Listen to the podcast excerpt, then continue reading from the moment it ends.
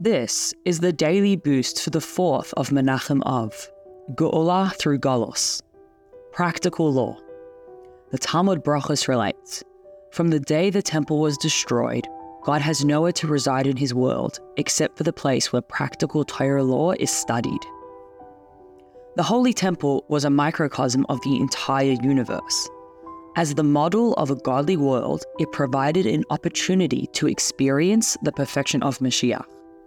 Visitors would bring the godly inspiration they received back to the world. In this way, they would become partners in the process of transforming the entire world into a holy temple, a home for God.